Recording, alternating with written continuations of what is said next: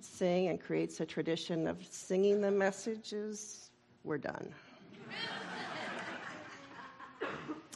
well, hello, church. Good morning.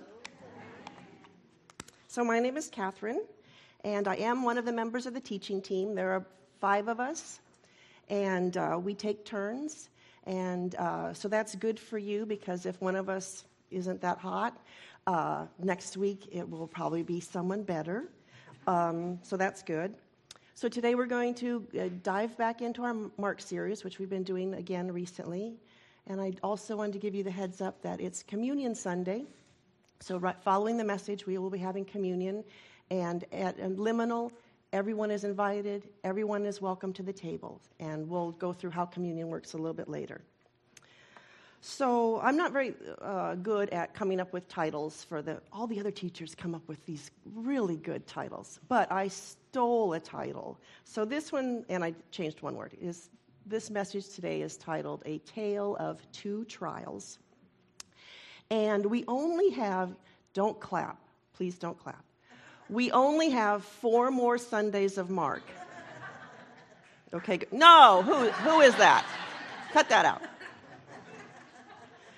And uh, most recently, for the last couple months, we've been going through the last week of the life of Jesus.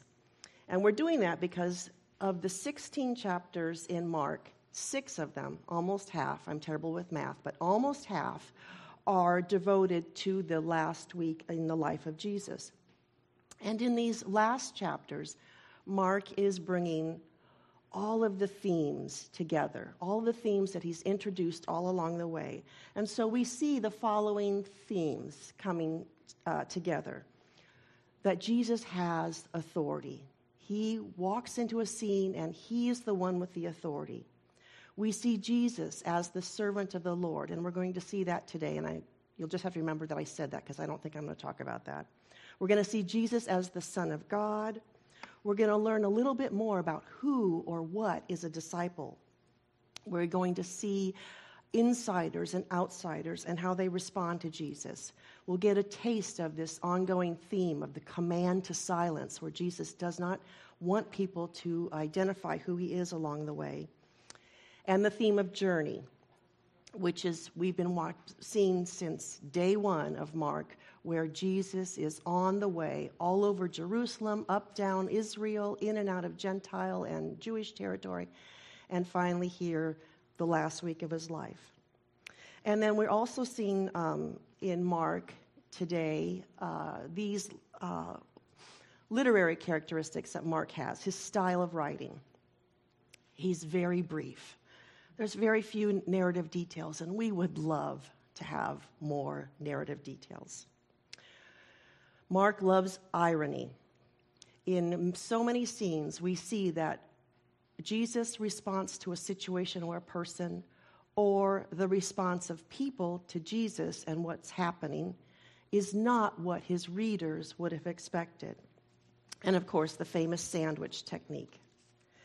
Now, because I think this last week of his life is so compelling, we're going to have a map, I hope, if I did this right, and I apologize it's the best I could do, and I, you can see I stretched it in weird ways so the letters look odd. But the whole week, last week of Jesus' life, takes place in this space. So you see the Mount of Olives on the right.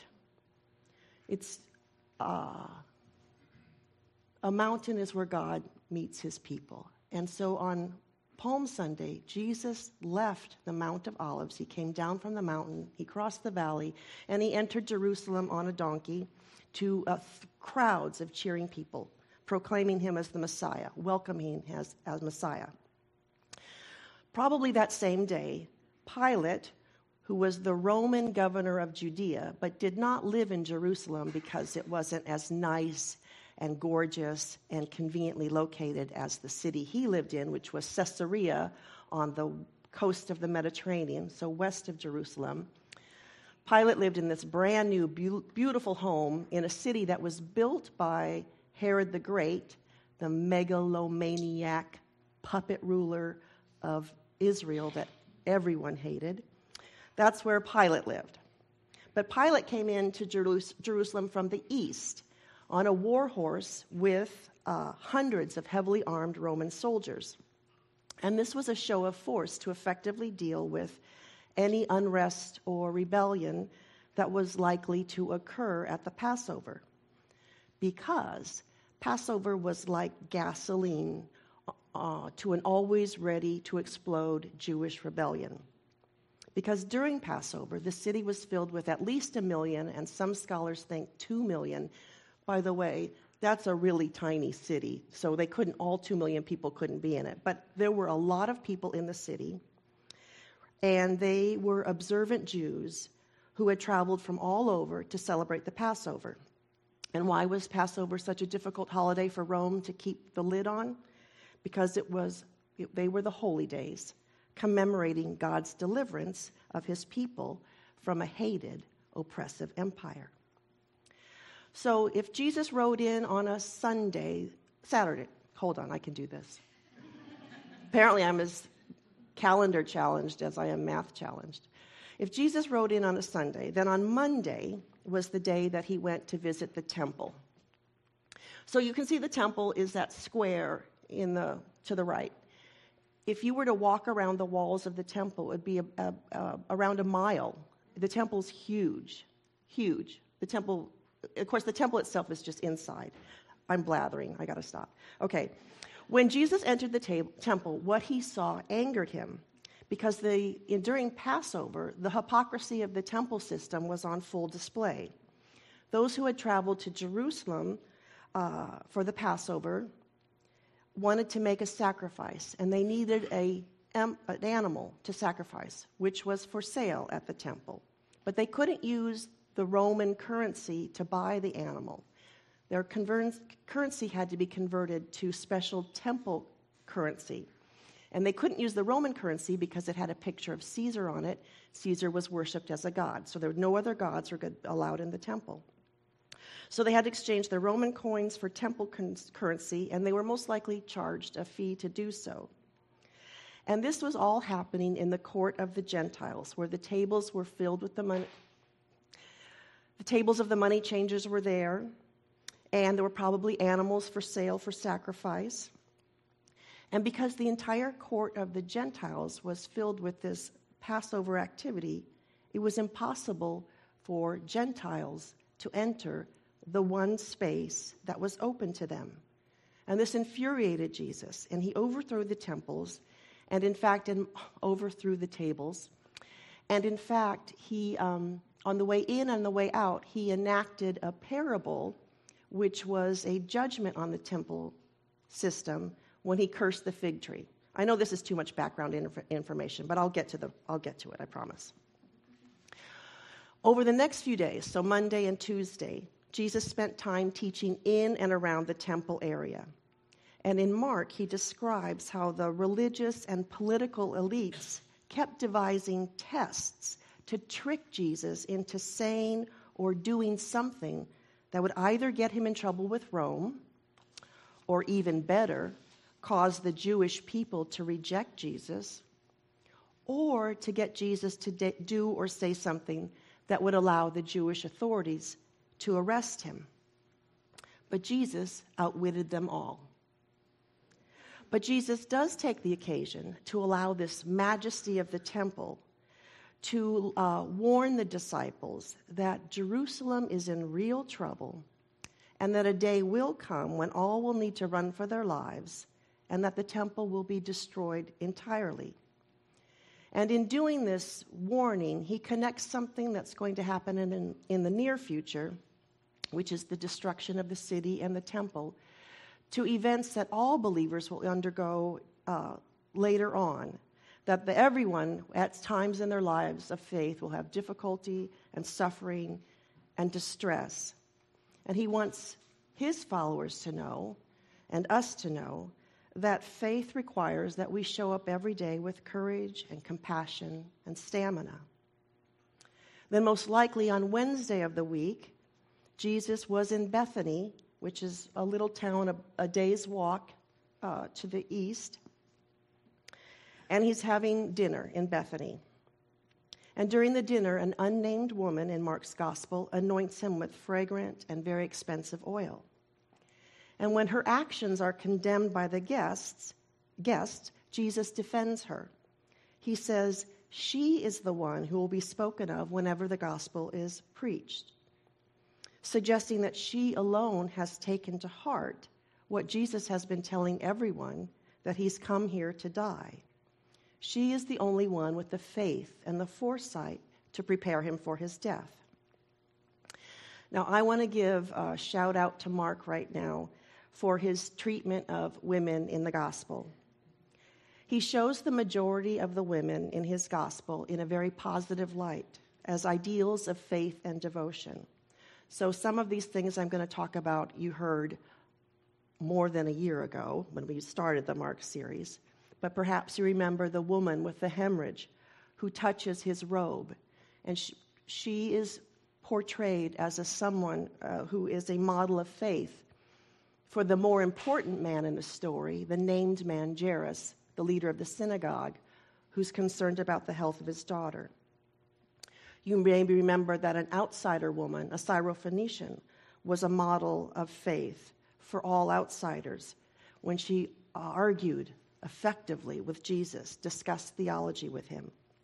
The widow in the temple was a model of an exemplar or an exemplar of giving because she gave of all she had. And Jesus tells us that this woman who anoints him in this story is so exemplary that the proclamation of the gospel for the rest of the world, for years to come, will remember her. So after the dinner at Bethany, the next day is Passover. And Mark describes the Passover dinner that he had with his disciples. The dinner we call the Last Supper. In fact, the communion, the dinner that we com- are going to commemorate in communion this Sunday. And during this last meal, Jesus says and does things to prepare his disciples again for his impending death. And he tells them at this meal that one of them will betray him. And he warns them that not all will have the courage or stamina to stick it out when the authorities come for them. He tells them they will all fall away. Now, Peter is confident that he will never leave Jesus, and he tells this to Jesus. And he even tells Jesus, if it's necessary, I will die for you. And this is when Jesus tells Peter that this very night, Peter will deny him three times before the rooster crows twice. And then the disciples leave the meal, the Last Supper. And actually, you can see it right there. Okay. Do you see the little spot that says Essene Quarter? It's on the lower left says the Last Supper, and there's a room that points to upper, upper room, an arrow. So that's where they had the Last Supper. And now our verses today are going to take place right next door at the high priest's house, Caiaphas's house.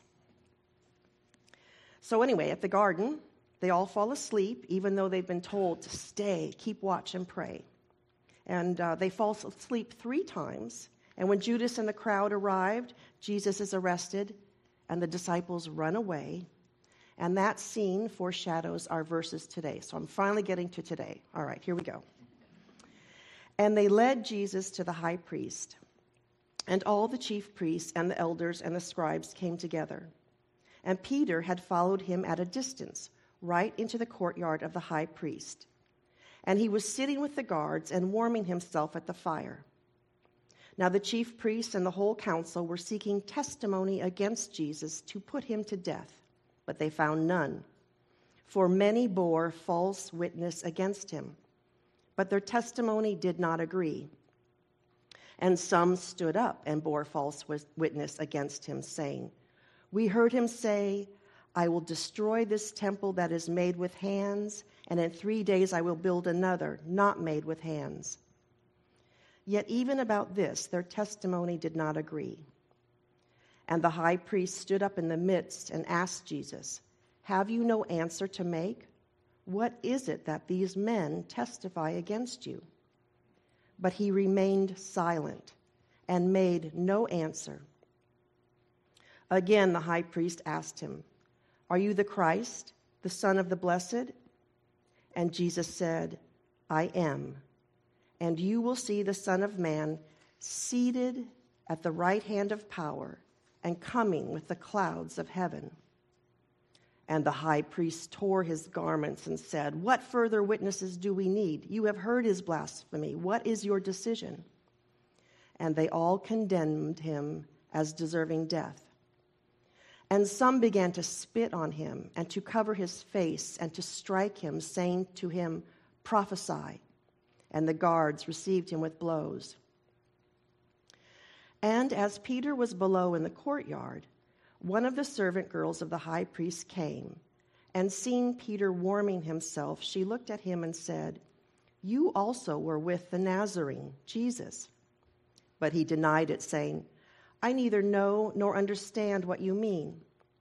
And he went out into the gateway, and the rooster crowed. And the servant girl saw him and began again to say to the bystanders, This man is one of them. But again, he denied it. And after a little while, the bystanders said to Peter, Certainly you are one of them, for you are a Galilean. But he began to invoke a curse on himself and to swear, I do, know, I do not know this man of whom you speak. And immediately the rooster crowed a second time, and Peter remembered how Jesus had said to him, Before the rooster crows twice, you will deny me three times. And he broke down and wept. It's such a poignant scene. And it is another Markan sandwich. The top piece of bread. So, not all of you have been with us the whole 20 years we've been doing the Mark's Gospel. A Markan sandwich is this literary device that Mark uses where he starts a story. And then in the middle of the story, he inserts another story or another scene. And when that scene's complete, he goes back to the second story. So our commentator called them Markan sandwiches, and we're a hungry bunch. We liked it, so we stuck with it. This Markan sandwich is a little bit different because the top piece of bread is very thin. It's practically an open faced sandwich. It is just one sentence. Peter follows him into the courtyard. Then we have that very, uh, we have that trial with the Sanhedrin. And then we go back to Peter in the courtyard. Now, it's a super vivid and memorable scene, but I want to show you a couple things that might help make it more memorable. So, I hope I have some pictures. Okay, so this is one side of Jerusalem. You see the tall wall in the back with the tower in the middle, that's the temple. Who's been to Jerusalem? Anybody? Okay, I never have. I'm really jealous. So this is apparently there is a scale model of the old city where it's here's math again. Uh, 1 to 50 ratio. I don't know what that means, but it, you can walk around it and there it's to scale. That's all I know. This, so that's the temple on the back. Oh, come back, come back. There we go. This in the front here, this is the original wall. The city's bigger than this now, or after Jesus' death, the city. Never mind. I'm not going to talk about things I don't know anything about. Okay. That is Herod's palace right there. Okay. So, very close to the temple, uh, there's, a, there's the, um, when Brian talked about uh, the money changers, when he did that thing, he saw, said how there was a garrison right by the temple. That tower, those flat towers, that apparently is a garrison where Roman soldiers were. So everybody's, they're always there. Okay, next slide. I think I'm ready. I think I can do this. Okay, so this is a reproduction of the house of Caiaphas. Anybody been to the Getty Villa in Malibu? Okay, it, this is the Getty Villa on steroids, all right? Uh, it has these three entrances. It makes you think it's probably a family compound. A huge extended family of Caiaphas lived there. And when uh, they talk about the courtyard that Peter was in with the f- servant girl in the fire, it was probably one of those two back ones on the right or the left. These front ones are uh, more of a uh, welcoming, that would be the entrance. And those round circles are wells. Uh, apparently, all of Jerusalem is built on a rock. And so they have to dig down, and those were cisterns below his house. And so fresh water was always available in Caiaphas' house. And strangely, so were holding cells for prisoners. Isn't that a strange thing? But apparently, when Jesus was uh, spent the night in Caiaphas' house, he was down in the dungeon in these holding cells created for prisoners. So Herod's castle, palace, whatever grounds, is just straight north, and it would probably take Caiaphas like a minute and a half to walk there. Along this side are more houses like Caiaphas's. His was the biggest, but there are more houses like this where all the very wealthy, elite uh, Sanhedrin Jews, uh, teachers, they all lived. They had their own, like, Beverly Hills area of Jerusalem. And um, they had their own private road to the temple so that nobody and no thing would make them unclean as they walked their own route to the temple. Okay, this is so this is where he is. He's in this house. Oh, there's one more shot of the interior. This is a reproduction. But you can see that the wealthy elites lived just like the wealthy Romans, very much unlike the disciples and the people that Jesus was hanging around with. Okay.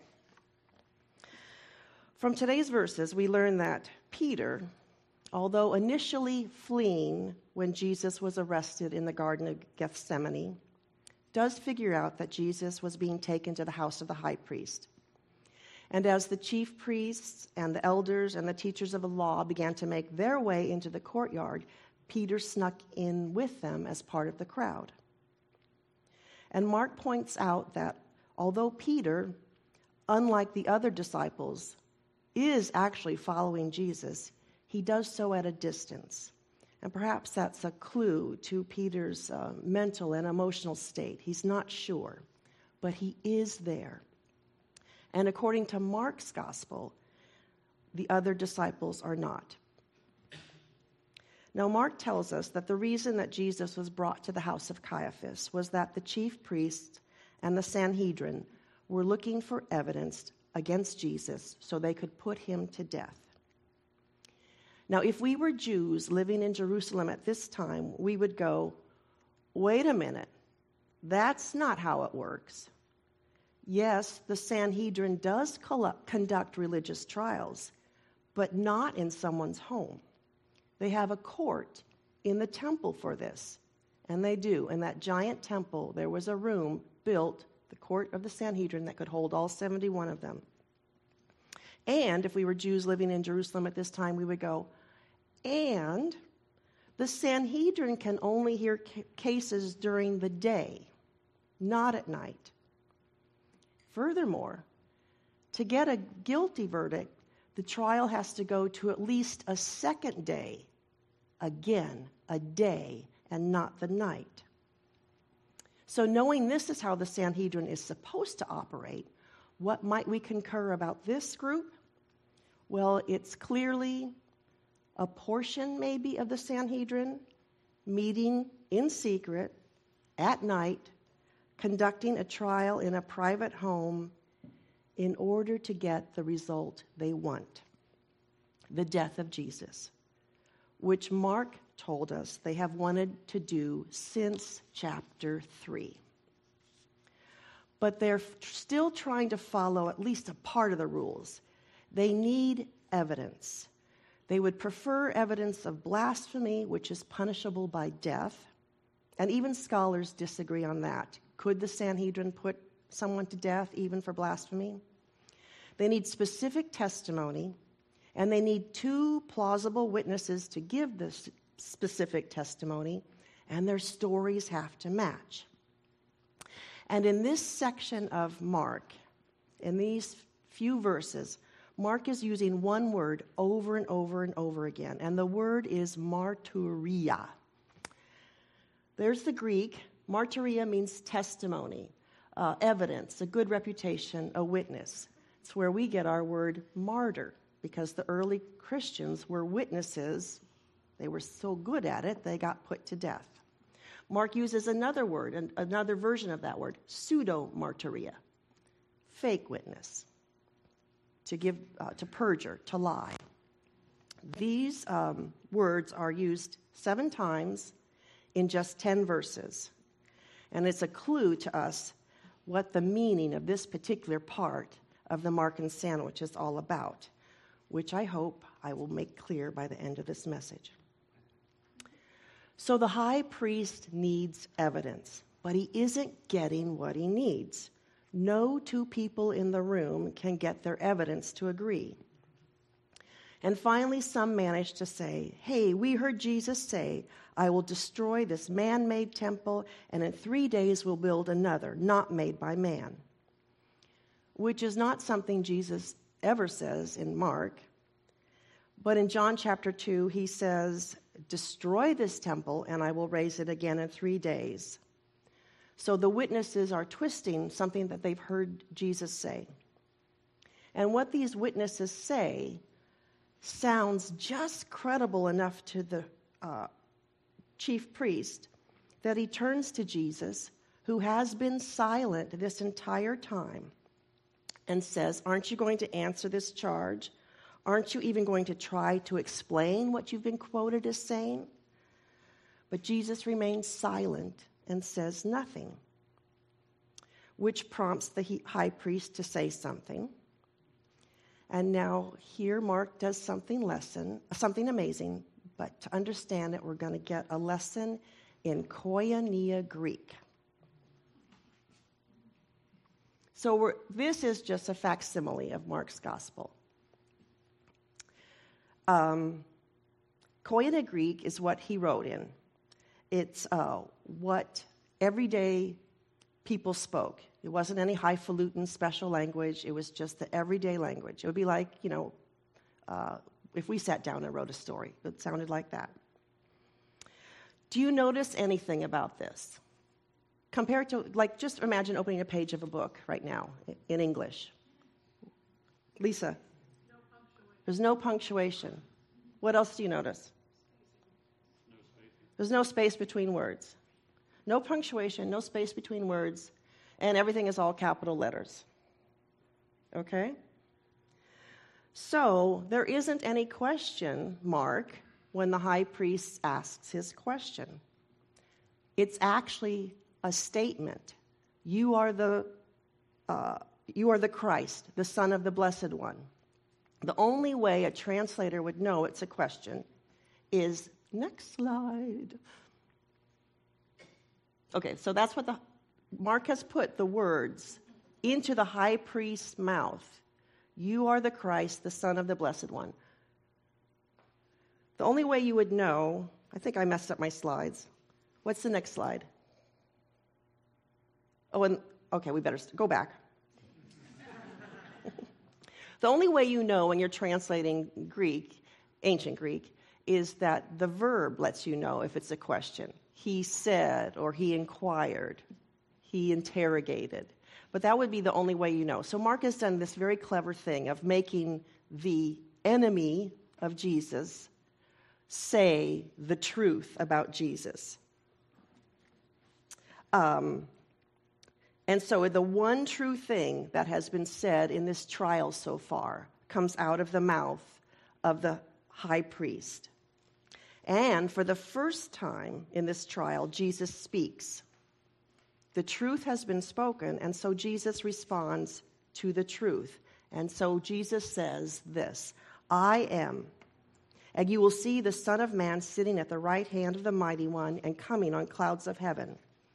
And when he says this, the high priest becomes unglued because Jesus has just claimed to have the majesty and authority of God. He says those words, I am.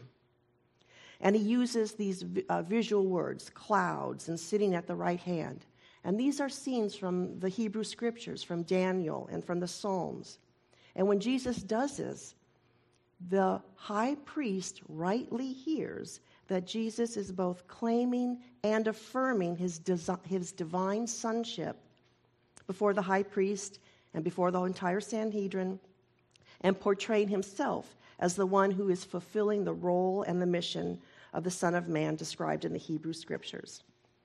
The commentator James Edwards says this Mark's trial scene is profoundly ironic. The Sanhedrin stands on the law, and Jesus sits in the dock But in reality, the Sanhedrin breaks the law, and Jesus upholds it. Because the testimony that the Sanhedrin seeks against Jesus is not in the end provided by false witnesses, but by Jesus himself in the claim to be God's Son. The words from his own mouth seal his fate. And after this, uh, scholars believe that Jesus was taken down below Caiaphas' house into the holding cells and held there until daylight the next day when he could appear before Pilate. And then Mark returns to the close of the sandwich Peter in the courtyard. In the Getty Villa, you know, they have that beautiful outdoor courtyard with gardens and a waterfall. That's what the, this courtyard would have looked like. While there's a trial going on upstairs, there's a trial of another sort happening downstairs. Peter is trying to remain inconspicuous as he sits among the guards, keeping warm by the fire. A servant girl sees his face illuminated by the fire. You were with that Nazarene, Jesus. Peter says, I don't know or understand what you are talking about. But he leaves the courtyard and goes out to the entrance. She sees him there again when she's doing her rounds, and she tells the people who are standing around, Hey, this guy is one of them. Peter denies it. But it's got the people around him wondering. And one of them says to Peter, Clearly, you're one of them. We can tell by your clothes and by your voice that you're from Galilee. Peter swears he is not. I don't know how he cursed himself. It may be something like, May my right hand be cut off if I'm lying. I don't know this man you are talking about. Imagine Peter, who just a few hours ago had said, If everyone leaves you, I will stay. Who just a few hours ago had said, Even if I have to die with you, I will never disown you. This same Peter says, I don't know this man you are talking about. And the rooster crows a second time, and Peter remembers what he heard from the mouth of Jesus just a few hours ago. Before the rooster crows twice, you will disown me three times. And Peter, remembering this, falls apart, weeping. A poignant scene, a powerful scene. Because Mark is comparing the bold and revealing words, the testimony of Jesus before the high priest, to the fearful and denying words, the testimony of Peter before the servant girl. And in fact, this entire last week of the life of Jesus, Mark and the other gospel writers have taken great pains to show us how very undisciply the disciples are. This is a composite of the four Gospels. But at the Last Supper, when Jesus tells them when one of them will betray him, they wonder about it for a bit, and then they start arguing about which one of them is the greatest. When Jesus needs their support at the Garden of Gethsemane, they fall asleep. Peter denies him during the trial, and all but one of them abandons him as he dies at the cross. Weak, foolish, clueless, self interested disciples. Clearly, they lack courage and commitment and comprehension and conviction. They mess up, drop the ball, and miss the point over and over again. And actually, that sounds a lot like me on most days. Perhaps we can all recognize ourselves in the disciples. We recognize our own weakness, foolishness, and failures. And perhaps, like Peter, our desire is to be faithful to Jesus. But like Peter, we don't actually know what that means or what that entails. Mark might be reminding his listeners and us today that in everything we do, we are witnesses. We are evidence of who Jesus is in our lives. And Mark is reminding his listeners then and us now that Jesus knows just how fallible we are at that. And in an upside down, backwards, this does not make any kind of sense way, this is actually good news. Because none of our fears, our foolishness, our fallibility, our failures negate God's grace and love or stop God from empowering us to be witnesses, to be evidence of the kingdom, evidence of his love in the world. And one of the ways we know this is to keep looking at Peter. The rest of Peter's life is evidence that it doesn't matter what we've done. Peter, in the rest of the in the Gospels and in Acts, not and uh, the letters, he constantly had to rethink his understanding of what it meant to be a follower of Jesus in his time and place. He faithfully negotiated the really difficult theological crises that were facing the early church.